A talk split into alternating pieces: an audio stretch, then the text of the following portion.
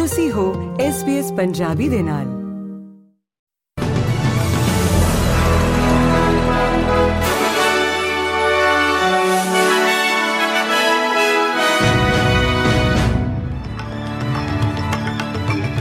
SBS ਦੇ news room ਦੇ ਵਿੱਚ ਤੁਹਾਡਾ ਸਵਾਗਤ ਹੈ। ਅੱਜ ਦੀਆਂ ਕੁਝ ਪ੍ਰਮੁੱਖ ਖਬਰਾਂ ਇਸ ਪ੍ਰਕਾਰ ਨੇ। ਫੈਡਰਲ ਖਜ਼ਾਨਾ ਮੰਤਰੀ ਜਿਮ ਚਾਮਰਸ ਦਾ ਆਖਣਾ ਹੈ ਕਿ ਸਰਕਾਰ ਜੁਲਾਈ ਵਿੱਚ ਲਾਗੂ ਹੋਣ ਵਾਲੀ 네ਗੇਟਿਵ ਗੇਅਰਿੰਗ ਸਕੀਮ ਵਿੱਚ ਕਿਸੇ ਬਦਲਾਅ ਤੇ ਵਿਚਾਰ ਨਹੀਂ ਕਰ ਰਹੀ। ਖਜ਼ਾਨਾ ਮੰਤਰੀ ਦਾ ਇਹ ਬਿਆਨ ਫੈਡਰਲ ਸਰਕਾਰ ਵੱਲੋਂ ਪਿਛਲੇ ਹਫ਼ਤੇ ਕੀਤੇ ਉਸ ਐਲਾਨ ਤੋਂ ਬਾਅਦ ਆਇਆ ਹੈ, ਜਿਸ ਵਿੱਚ ਇਹ ਆਖਿਆ ਗਿਆ ਸੀ ਕਿ ਸਰਕਾਰ ਹੇਠਲੇ ਅਤੇ ਮੱਧ ਆਮਦਨੀ ਵਾਲੇ ਲੋਕਾਂ ਨੂੰ ਵੱਡੀਆਂ ਟੈਕਸ ਕਟੌਤੀਆਂ ਪ੍ਰਦਾਨ ਕਰਨ ਦੇ ਲਈ ਪੜਾਅ 3 ਟੈਕਸ ਕਟੌਤੀਆਂ ਵਿੱਚ ਸੋਧ ਕਰਨ ਦੀ ਕੋਸ਼ਿਸ਼ ਕਰੇਗੀ। ਜਿਮ ਚਾਮਰਸ ਦਾ ਕਹਿਣਾ ਹੈ ਕਿ ਟੈਕਸ ਵਿੱਚ ਕਟੌਤੀ ਜ਼ਰੂਰੀ ਹੈ। Australian competition and consumer commission the child care inquiry ਦੀ ਅੰਤਿਮ ਰਿਪੋਰਟ ਦੇ ਵਿੱਚ ਖੁਲਾਸਾ ਹੋਇਆ ਹੈ ਕਿ ਛੋਟਾਂ ਦੀ ਸ਼ੁਰੂਆਤ ਤੋਂ ਬਾਅਦ ਚਾਈਲਡ ਕੇਅਰ ਫੀਸਾਂ ਵਿੱਚ ਮਹਿੰਗਾਈ ਅਤੇ ਆਮਦਨ ਦੇ ਮੁਕਾਬਲੇ ਤੇਜ਼ੀ ਨਾਲ ਵਾਧਾ ਹੋਇਆ ਹੈ। ਰਿਪੋਰਟ ਦੱਸਦੀ ਹੈ ਕਿ ਸਬਸਿਡੀਆਂ ਆਮ ਤੌਰ ਤੇ ਆਮਦਨੀ ਸਮੂਹਾਂ ਵਿੱਚ ਜੇਬ ਤੋਂ ਬਾਹਰ ਦੀਆਂ ਲਾਗਤਾਂ ਨੂੰ ਘਟਾਉਂਦੀਆਂ ਨੇ, ਪਰ ਜਦੋਂ ਤੋਂ ਚਾਈਲਡ ਕੇਅਰ ਸਬਸਿਡੀ ਸ਼ੁਰੂ ਕੀਤੀ ਗਈ ਹੈ, ਸਾਰੀਆਂ ਸੇਵਾਵਾਂ ਵਿੱਚ ਫੀਸਾਂ ਮਹਿੰਗਾਈ ਅਤੇ ਆਮਦਨੀ ਨਾਲੋਂ ਤੇਜ਼ੀ ਨਾਲ ਵਧੀਆਂ ਹਨ। ਲੇਬਰ ਦੀ ਅਗਵਾਈ ਵਾਲੀ ਸੰਸਦੀ ਜਾਂਚ ਦੁਆਰਾ ਸਿਫਾਰਿਸ਼ ਕੀਤੇ ਜਾਣ ਦੇ ਬਾਵਜੂਦ ਵਿਕਟੋਰੀਆ ਦੀ ਸਰਕਾਰ ਵੱਲੋਂ ਮਨੋਰੰਜਕ ਬਤਕਾਂ ਦੇ ਸ਼ਿਕਾਰ ਤੇ ਪਾਬੰਦੀ ਨੂੰ ਖਤਮ ਕੀਤਾ ਜਾਣਾ ਲਗਭਗ ਤੈਅ ਹੈ।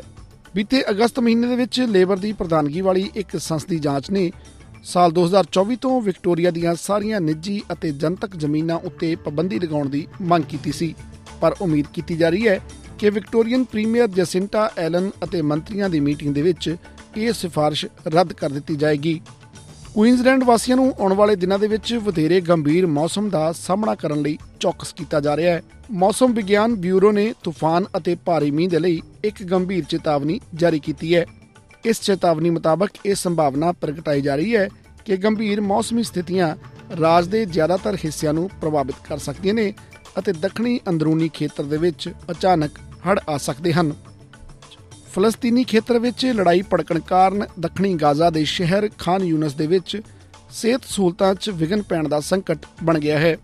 ਸਥਾਨਕ ਨਿਵਾਸੀਆਂ ਦਾ ਦੱਸਣਾ ਹੈ ਕਿ ਇਜ਼ਰਾਈਲੀ ਜਹਾਜ਼ਾਂ ਅਤੇ ਟੈਂਕਾਂ ਨੇ ਉੱਤਰ ਵਿੱਚ ਗਾਜ਼ਾ ਸ਼ਹਿਰ ਦੇ ਉਹਨਾਂ ਖੇਤਰਾਂ ਵਿੱਚ ਵੀ ਗੋਲੀਬਾਰੀ ਕੀਤੀ ਹੈ, ਜਿੱਥੋਂ ਇਜ਼ਰਾਈਲ ਆਪਣੀਆਂ ਫੌਜਾਂ ਨੂੰ ਬਾਹਰ ਕੱਢ ਰਿਹਾ ਹੈ।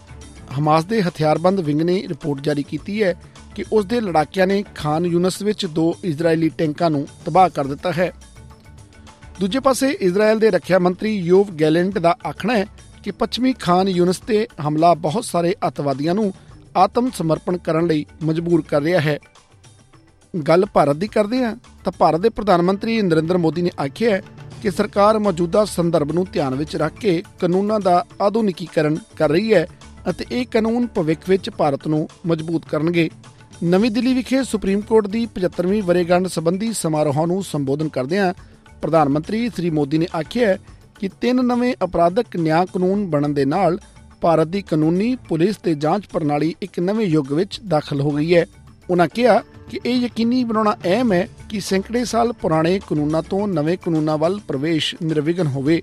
ਸ੍ਰੀ ਮੋਦੀ ਨੇ ਕਿਹਾ ਕਿ ਸ਼ਕਤੀਸ਼ਾਲੀ ਨਿਆਂ ਪ੍ਰਣਾਲੀ ਵਿਕਸਿਤ ਭਾਰਤ ਦਾ ਹਿੱਸਾ ਹੈ ਅਤੇ ਸਰਕਾਰ ਲਗਾਤਾਰ ਕੰਮ ਕਰਕੇ ਭਰੋਸੇਮੰਦ ਨਿਆਂ ਪ੍ਰਣਾਲੀ ਬਣਾਉਣ ਦੇ ਵਿੱਚ ਕਈ ਫੈਸਲੇ ਲੈ ਰਹੀ ਹੈ।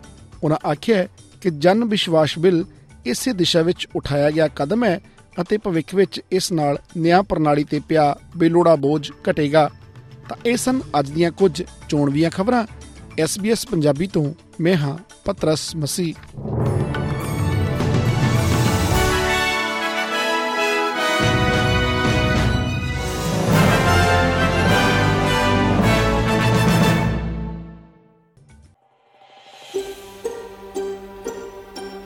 ਕੀ ਤੁਸੀਂ ਇਸ ਤਰ੍ਹਾਂ ਦੀਆਂ ਹੋਰ ਪੇਸ਼ਕਾਰੀਆਂ ਸੁਣਨਾ ਪਸੰਦ ਕਰੋਗੇ, Apple podcast Google Podcast, Spotify ਜਾਂ ਜਿੱਥੋਂ ਵੀ ਤੁਸੀਂ ਆਪਣੇ ਪੋਡਕਾਸਟ ਸੁਣਦੇ ਹੋ।